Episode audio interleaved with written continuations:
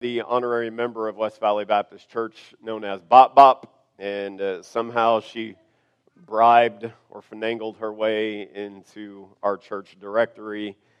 And so when you see Barbara Pyle in there, she is um, there. and I, I told her it's a sign that they're eventually going to end up here, and so many of you are praying to that end, and so praise the Lord. All right. I'm just going to keep bugging my dad about it until he quits coming or moves or tells me to be quiet. All right. Uh, Philippians chapter 4, verse number 20, uh, dealing with the last four verses of our text. Philippians chapter 4, verse 20. Now unto God and our Father be glory forever and ever. Amen. Salute every saint in Christ Jesus. The brethren which are with me greet you. All the saints salute you, chiefly they that are of Caesar's household. The grace of our Lord Jesus Christ be with you all. Amen. So, within this series out of chapter 4, we have in the conclusion of Paul's letter to the Philippians uh, what we're calling a mini series. And the series within the series is this Glory, Greetings, and Grace. Last week we dealt with glory unto Him, the glory of God, and living a life that glorifies Him. Tonight we're dealing with verse number 21 and 22. And uh, the extended title is this Glory, Greetings, and Grace. The gospel makes greetings possible. The gospel makes greetings possible. And so hopefully that will be meaningful to you by the end. We've already asked the Lord to bless the preaching of his words. You may be seated. Thank you so much for standing.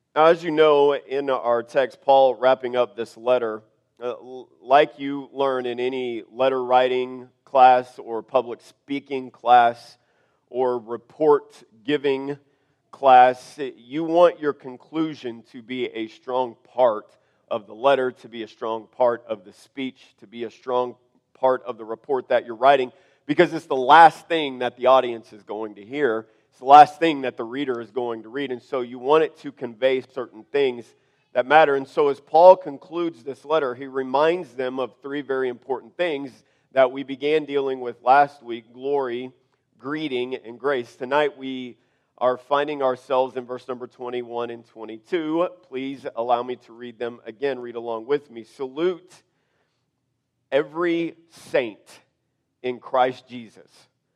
The brethren which are with me greet you. All the saints salute you, chiefly they that are of Caesar's household. First of all, I want you to notice the salute of the saints. The word salute means to acknowledge or to show respect towards. It is a greeting that demonstrates to the person that you're saluting or that you're greeting that you value them, that you respect them, that they have a place of esteem in your eyes and in your heart. We uh, see the word in verse number 21 Eh, Eh, or excuse me, verse number, yeah, verse number 21 the brethren which are with me greet you. The word greet means a word or sign of welcome. The, the idea is like this it's a verbal hug, it's a verbal embrace. It's not just this casual, indifferent, hey, how you doing? But when you greet someone in the sense that the word is used here, when you salute someone, it's like you are as I say to you now when we assemble together during some of these unique procedures and processes, I say something like this I'm hugging you in my heart. You're like, oh, that's kind of weird. But that's kind of what these words mean to salute, to greet. It's to, it's to speak to someone, it's to express to someone that you care about them, that you value them, that they matter to you. Notice also the word brethren. It's a family word. And it speaks to having a connection, it speaks to having a relationship, it speaks to someone that is important to you. And then you notice the word saint. This is an amazing word. It says in verse 21 salute every saint. Verse 22 all the saints. The word saint or saints refers to someone who is sacred or blameless, a holy one. Now, we can all understand talking about people that we value, people that we respect, people that we hold in high esteem or high regard. But I want you to consider the use of the word saint because that takes things to a different level. And we've got to ask the question when, you, when the label that you're giving to people means sacred or holy or set apart, exactly who is, who is people, who, excuse me, who is Paul talking about and who is Paul talking to? We'll consider the people that he's writing to, the Philippian believers, the church at Philippi, those that had been saved by trusting in Jesus Christ. We're talking about people like the Philippian jailer. You go back to Acts chapter 16, and when Paul and Silas were beaten, meaning that this man, this Philippian jailer, was complicit in the cruelty of the Roman Empire. He was a part of that tyranny, and he was a part of that violence, and he was a part specifically of inflicting and containing Paul, inflicting damage and containing Paul and Silas. And yet, when that earthquake happened, it wasn't just the bars of the prison that were open, it was the bars of his heart that were open. And at some point during that process, he goes home and he gets baptized. You say, well, what's the significance of that? Well, before he got baptized, something else happened, and that's what Paul and Silas deal with in verse 31 of Acts 16 Believe on the Lord Jesus Christ, and thou shalt be saved. And he got saved, people in his household got saved. He was born again into the family of God. Look at chapter 4. Let me remind you of earlier context of this. Verse number 2 Euodias and Syntyche, two sisters in Christ who were at war with each other. They were at odds, they were being selfish. And it doesn't matter the technical right or wrong of the issue they were arguing about. The point is that within their arguing, they forgot about greater eternal principles. That sometimes you can have a right opinion or you can have a preference, but whether or not that is followed or that is agreed with doesn't really matter eternally. And so, as a family, as a family of God, you have got to keep your eyes on eternal things. And so these two sisters in Christ who should have been loving each other, they should have been encouraging each other. Rather, they're at odds and their, their, their feud with each other is spilling over into the rest of the church family. And Paul's trying to deal with that. So we talk about the Philippian jailer. We talk about Euodias and Syntyche. We can even consider the man who's writing this letter. You know what he was before he wrote this letter? He was a religious killer. He was educated, he was zealous for the establishment, corrupt religion of the Jews. He, he was a part of a religious system that abused and oppressed people and took advantage of them and sought only to enrich and promote himself and his ideology. But then he got saved on the road to Damascus and the Lord called him out, and he responded with a repentant, humble heart towards God when he said, Lord, what wilt thou have me to do? These people are all from different backgrounds, and this is what they all have in common. None of them on their own are saintly. None of them are saintly.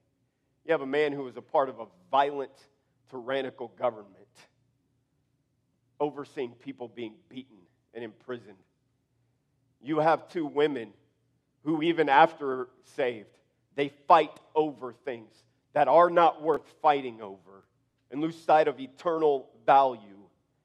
You have a man writing this letter who, before he met Jesus Christ, he, he is in a position of power and authority, and he uses that to cast men and women into prison simply for following Jesus Christ.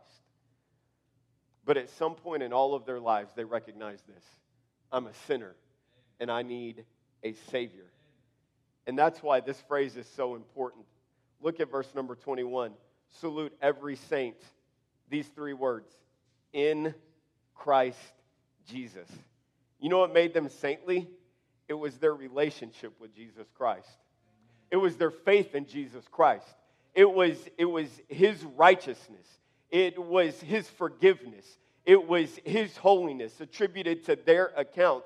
And that, that work of the gospel created a, a bond between these believers.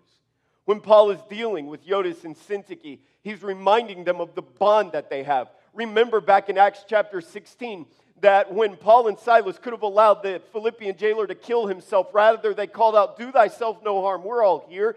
And he called on Jesus to be his Savior and trusted in him. And then he takes Paul and Silas home with him and he dresses their wounds and he provides nourishment and physical care for them. You talk about the believers that are in Philippi, the believers that Paul is referencing that are in Rome wherever they're at, the power of the gospel created a bond between these believers that was supposed to compensate for all of the things that were different about them. It doesn't matter that you were a Roman jailer. It doesn't matter that you have different opinions about certain things. It doesn't matter that you were a religious zealot for the wrong ideology. All of those things, while they were a part of your life, they're not the defining characteristic. It's your relationship with Jesus Christ, and that binds you together. The gospel creates bonds between believers. That's why Paul, writing about believers in Philippi, writing about believers in Rome, and uh, even more phenomenally, which we'll get to in a moment, writing about believers in Caesar's own household, those believers had a relationship that wasn't based on any external factor. It was based on their connection in Jesus Christ. Now, here at West Valley Baptist Church, we have some people who would be city folks. Some people who would be country folks. We have some people who would be coastal folks. Some people who would be farmer folks. We have some people that voted one way, some people that might have voted another way. We have some people that have had perhaps sexual sin, some that have sin with substance abuse. We have people that have been abused. We have people that have been abusers. We have people that were fearful and disobedient, and some that were angry and bitter. We have some from this nation, some from that nation. We have some that are fair skinned and some that are darker skinned. We have some that are poor and we have some that are not. We have some with great education. We have some with less education. And the danger is in a society that loves to divide people based on externals like politics, like what part of the country or world you are from, or your skin, or your accent, or your neighborhood, or the way that you are raised. We have something greater that compensates for everything about us that is different, and that is our relationship with Jesus Christ.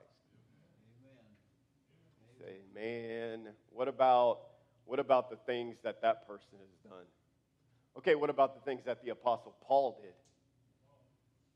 Say, what about the direction their life was going? What about the direction of the life of that Philippian jailer who traded any kind of ethical treatment of innocent prisoners so that he could make a living. You say, what about all these different things? Can I just tell you what compensated for all of that and what brought them into a bond together was their relationship with Jesus Christ. Regardless of the differences, we have a bond. And it's not based on any other factor but this Jesus Christ. Now, here's the truth. Let's be honest. I'm not living in la la land. I'm not living in rainbow, rainbow and unicorn land. Thank you. We're not. Here's the truth we don't always agree. And when we don't, I'm right. I'm kidding, kidding. Joke, everybody breathe. We don't always understand. What are they doing? Why are they doing it? And then sometimes we're guilty of coming to conclusions before we even understand. We don't always connect equally. In some personalities, they don't do this. They kind of do like,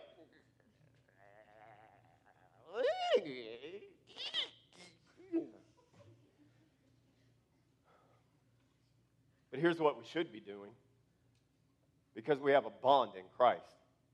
You ever seen that J.B. Weld stuff? Take a little bit of this, a little bit of that, you mix it together. When you take a little, when you take the forgiveness of Jesus Christ and the grace of God, and when you take the justification of Jesus Christ, it should say, it should just remove to the peripheral all of the differences, and it should help us to begin to love one another unconditionally and consistently because of this, because we are in Christ. And can I remind you that it's not just at West Valley Baptist Church, but we have brothers and sisters and fellow saints in places like China, in places like Uganda, Ecuador, that we read about tonight, Sri Lanka, India, Japan, Zimbabwe, Mexico, Russia. And this is what we have in common, in spite of everything that is different and the things that we don't understand and questions we cannot answer, is that we are all redeemed by the blood and sacrifice of Jesus Christ and we all find our status ultimately identified under the banner of his cross. The gospel binds us together. I've even had some of our dear brothers and sisters make this statement My faith family became closer to me than my own physical family. You know the statement, blood is thicker than water? That's true when you're talking about the blood of Jesus Christ. That cleanses us from all sin. The gospel binds us together. That's the salute of the saints. But then I want you to notice the location of the saints. Verse 22 All the saints salute you, chiefly they that are of Caesar's household. The Caesar, at this time that Paul is writing this, the Caesar that Paul appealed to when they tried to try him, have a trial for him before the Jews, the religious establishment, the Caesar at this time was one of the most, if not the most notorious of all the Caesars, Nero. This is what historians write about him. Not necessarily Bible scholars, secular historians. One named Patrick Ryan, and by the way, I'm not going to read most of what they describe because it's just so corrupt and vile, it's not even worth talking about. But Patrick Ryan wrote this Nero murdered thousands of people, including his aunt, stepsister, ex wife, mother, wife, and stepbrother. Some were killed in searing hot baths, poisoned, beheaded, stabbed, burned, boiled, crucified, impaled. Thousands of Christians were starved to death, burned, torn by dogs, fed to lions, crucified, used as torches, and nailed to crosses. He was so bad that many of the Christians thought he was the Antichrist. He even tortured and killed the apostle Paul and the disciple Peter. Robert Draper wrote in the National Geographic this Nero instructed his own mentor, Seneca, to commit suicide, which he dutifully did. He presided over the wholesale arson of Rome in AD 64 and then shifted the blame to a host of Christians who were rounded up and killed or set aflame so as to illuminate an imperial festival. That's the Caesar that we're talking about. Not exactly a leader that you would say is friendly towards the gospel. But it's in this environment which Paul was taken to Rome and it's in this environment that for a time he was allowed to preach the gospel from his area of confinement. This is what the gospel was up against a deviant psycho who had no regard for God, no regard for his own biological family, no regard for anything but the corrupt and filthy impulses that randomly uh, affected him and moved him. that's why Paul said in Romans chapter 1 For I am not ashamed of the gospel of Christ, for it is the, what's the word? Power of God. The cruelty, the perversion was not enough to stop, notice this, to stop people in Nero's own house from getting saved. Okay, I don't know if you're getting this at home. I'm not sure we're getting it. Okay? If I'm living with that guy I don't want to do anything that messes with his mind. He's already volatile, he's already fragile. And uh, I'm going to do whatever I have to do to survive. And yet, during one of his rampages, during one of those times when he's rounding up believers, I observe it from a distance. And as I stand in the shadows of Nero's household and I, I look out and I, I see these Christians being rounded up and killed, and rather than hear, hearing them curse and scream and defy, I hear them instead saying prayers to God in the name of Jesus. I hear them singing songs about His grace and His forgiveness. I hear them lifting up their voices to God. As it's told in books like the Foxe's Book of Martyrs and other accounts that detail not just that Christians were persecuted, but in the incredible way that they went through the fire and the flood, and how they didn't become disdainful or arrogant or angry, but they submitted their lives to God, even in the face of such violence. And as one of Nero's household, I peer from the shadows of his terrible rule, and I see that, and something begins to stir within me. And I ask myself this question what do they have that I don't? And quietly, privately, discreetly, I begin to investigate, and one day I find myself in the presence of a broken man who has so borne the marks of physical abuse, and yet his countenance is filled with joy. And he tells me about Jesus, and I get saved. Telling you, there's no barrier that the gospel can't break through. There's no perversion, there's no violence, there's no hate, there's no complete unreasonableness that the gospel cannot break through. The gospel can break through any barrier. Now, today we have barriers to the gospel. We have the barrier. Think with me. Come on, we're almost done. Stay with me. We have barriers to the gospel. We have the barrier of fear and social distancing. No, there's a place for precaution. There's a place for wisdom. There's a place for being concerned with others. But we have, we have created not a pandemic of a virus, we have created a pandemic of fear where, in many cases, people are afraid to interact on any level. We have the barrier of race and suspicion. We have the barrier of politics. We have the barrier, the barrier of financial differences. We have the barrier of misunderstanding. We have the barrier of presumptions. And yet, the gospel, when it's faithfully preached and lived out, can penetrate, it can break through any barrier. No, this is happy. Oh, I'm aware of the sexual deviation of our day. No, I'm aware barriers.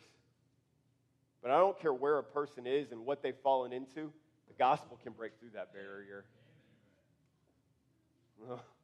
No, it's the power of God.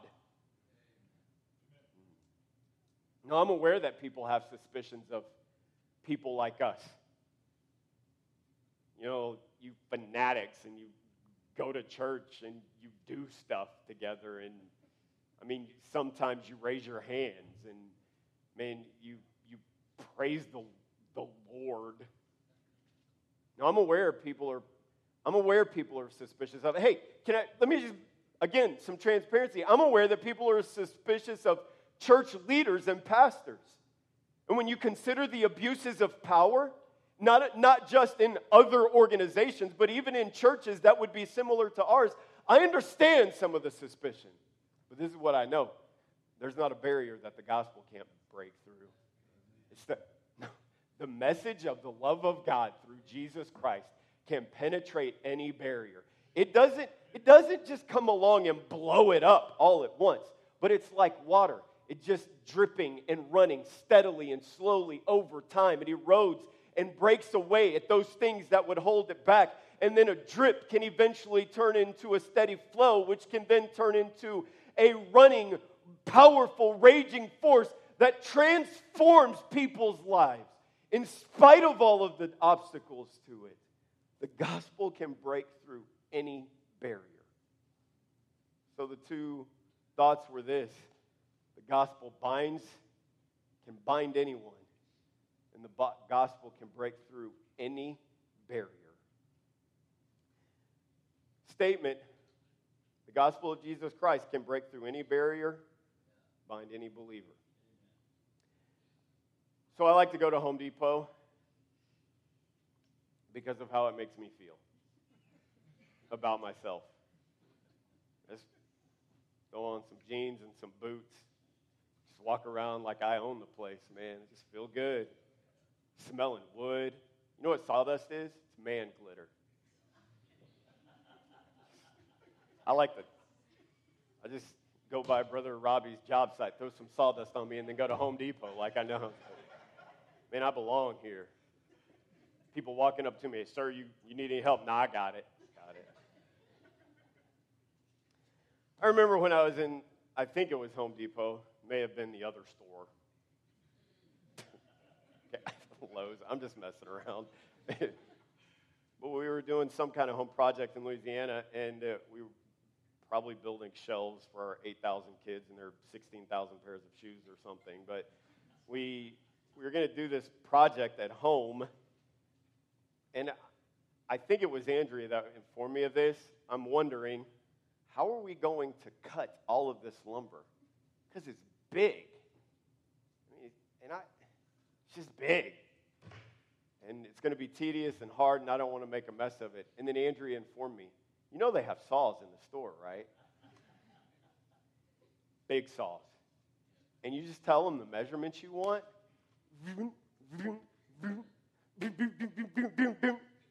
And you go home with your lumber cut, and all you got to do is start drilling. It's amazing that people can go into a store, people like me, can go into a store and have access to something so useful like that and not even make use of it. Just don't realize what you have, how effective it can be. Here's the danger we have a powerful force in us called the gospel of Jesus Christ. It can bind any believer in spite of their differences and it can break through any barrier in spite of how difficult it is. But here's the danger we don't live it, and we don't give it. We don't live it, we don't allow it to bind us together. Like Euodia and Syntyche, we become bitter. We remain indifferent. Look, I, I want to encourage you. I'm, a, I'm about to make a statement. Brothers and sisters at home, my brothers and sisters here, I don't want you to misunderstand the statement. I have heard this sentiment expressed over and over and over again, and I do nothing but rejoice. But I've got to caution you about this. I've heard this expressed by many people. One of the things, one of the positive things that has come out of this coronavirus is the ability of people to interact on a different level with people they did not know. And I think all of all of you in one way or another, all of us in one way or another, have learned some things about some folks we didn't previously know, and we've gained a greater appreciation for people. Can I tell you this? It shouldn't take a coronavirus for us to engage with people. It is not good for a church family if the only time we get close is when there is a pandemic. I do not, I do not say that critically. I understand that it can be challenging, and I understand that we can fall into the rut of, Sunday morning, Sunday night, Wednesday night, go home. And we just get into these patterns and we get into these routines. And so I thank God for something that has broken up that routine and that has caused the people of God to increase their awareness of and their appreciation for individuals that make up this family of faith. But we can't, we can't continue to wait for the next thing to happen in order to be aware and to appreciate one another. I hope you understand the spirit that I'm saying that in. And there's a danger that when things get back to normal, we can, be, we can begin to fall into our routines again, and that we allow indifference to creep in, and we don't consistently put forth the effort to love one another. There's a danger. There's a blessing in that things like this adversity from without can bring us together, can it? That's good. It's a blessing. Somebody in here, please say amen. Oh, I'm thankful for that. I rejoice in the Lord over that. I'm thankful that He uses things like this to strengthen the foundation and to bring us into closer relationships with one another. But if we're not careful, and as we begin to get back together, they're going to there are going to be things that come up that we don't see 100% eye to eye on. And we're going to have these times of disagreement. We're going to have these struggles. And it can be, it can be that we can allow division to creep in over things that are not eternally significant. And just like Euodia and Syntyche, we fail to live out with our own family the truth that has completely transformed our eternity. As an example, why is it that the person who, who knows me and, and loves me the best in my wife can be the person that gets the worst from me sometimes? Here's why because we take each other for granted. And we lose sight of what is eternally important. Brothers and sisters, I'm fine. I'm fine with you having your opinion. You better make sure, though, that you keep your opinions in their proper place. And when it comes to the things of God and the people of God and the direction of this church, you admit this I'm not God, and this is my opinion, this is my preference, but I'm going to stay on board as long as this church is trying to move in a direction that loves God and loves people. I'm not going to let disagreements about less eternally significant things cause division in my heart. Because just like it did for Euodia and Syntyche, it would spill over. And sometimes the people we should, we should appreciate the most, we take them for granted and we become irritated with them. And that will spill out eventually. We don't forgive or seek forgiveness. Number two, not only do we not live it with our own family, but we don't give it. This is what we do we doubt its ability we doubt the ability of the gospel to break through. You may not have said this verbally, but I wouldn't be surprised if every believer had thought something like this at one point. Maybe it was just fleeting, but this came to your mind. I'm not really sure there's any hope for that person. I'm not really sure they can get saved. I'm not really sure someone like them Okay, brothers and sisters, be real. Be real at home. We're surrounded by people like them. What do you mean? People that are different, people that are living a much different lifestyle, people that are going a much different direction, people that have all kinds of differences about them. And just, just like in that day, man, I'm not sure somebody in Nero's house. I mean, Paul, go, go minister where it'll be more effective. No, wait, wait you don't find the right environment for the gospel to be effective because the gospel is effective in every environment. You just sow the seed and let the work of God take place in the hearts of people. But this is what we do we can witness selectively, we can reach out selectively. We don't make an effort. We conclude that that person cannot be reached. That person, look at, look at who they are. Look at how they are. Look at all of these things. Look at the bumper stickers on their car. Come on, you know you analyze people by their bumper stickers. You got these death traps that are being held together by the 8 million bumper stickers on their car, talking about all of the agendas that they promote. And you, you know you want to cut them off. want to tap their bumper a little bit and see if it falls off. Okay, maybe I'm just talking about me.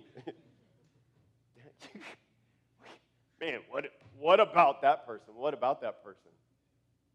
No, what about that person? What about that person?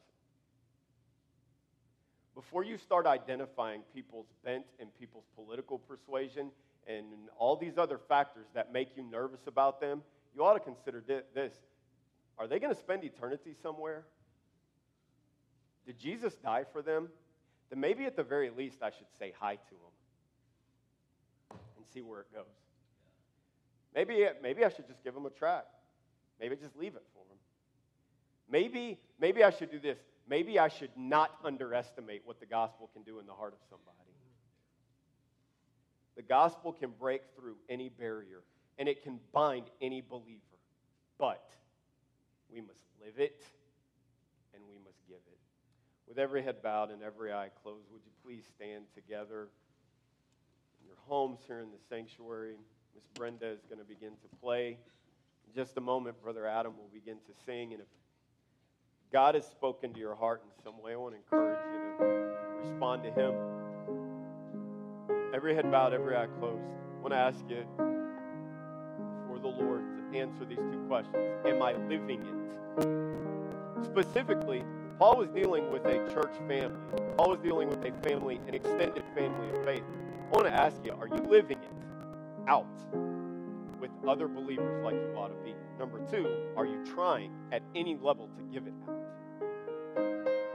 Is there an effort to do something to help people know Jesus Christ? And if the answer to those questions, one or both, in one way or another, is there's areas that I'm not living it out. My, my attitude's not right. My effort isn't right. I'm not giving it out. My, my estimation of what the gospel can do, my skepticism of certain people, it's not what it needs to be. Then would you please respond to the Lord? Father, help us as we humble ourselves before you uh, to be examples of the power of the gospel, that it binds us and that it can break through any barrier. God bless your people as they respond in Jesus' name. While Brother Adam sings, you respond if the Lord's spoken to you. I've wandered far away from God. Now I'm coming home. The paths of sin too long I've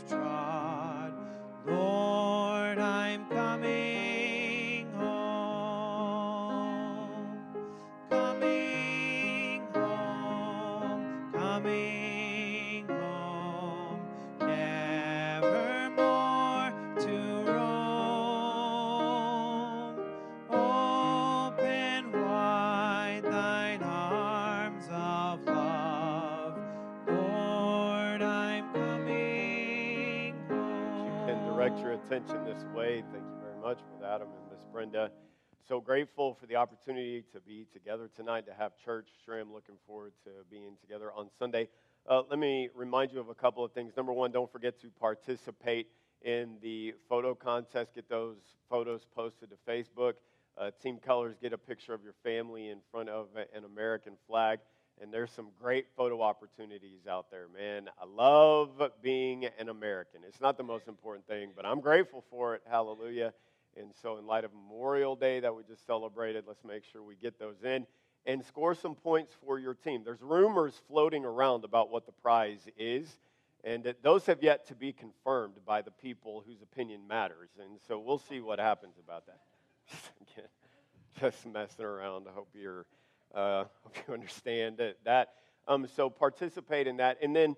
I forgot to mention this during the prayer time. It happened later in the afternoon, and I didn't write it down, so forgive me for that. But pray, continue to pray for Paul Selvage. They, they took him in and thought he was going to have to have another procedure. Um, they, were, they were able to clear the tube, and so they didn't do the, the surgery that they were anticipating. But this continues to be quite a roller coaster for him, and uh, he could definitely use our continued prayer as well as uh, mom and dad. And so just continue to lift them up before the Lord. I sure do love each one of you and appreciate you being a part of the services tonight. Look forward to seeing you on Sunday morning, the Lord willing. God bless you. I hope you have a great rest of your week. Good night. Good job, peeps. Way to go. Hey, thank you for being here tonight. So, y'all get to go from Wednesday night to Sunday morning. Sound good, right? Amen. Sunday morning. All right, let's make sure to have a great day then. Have a great rest of the week. If you are helping with the cleaning, go ahead and start that process. We can move the fellowshipping out to the foyer, and that lets everyone get it started in here.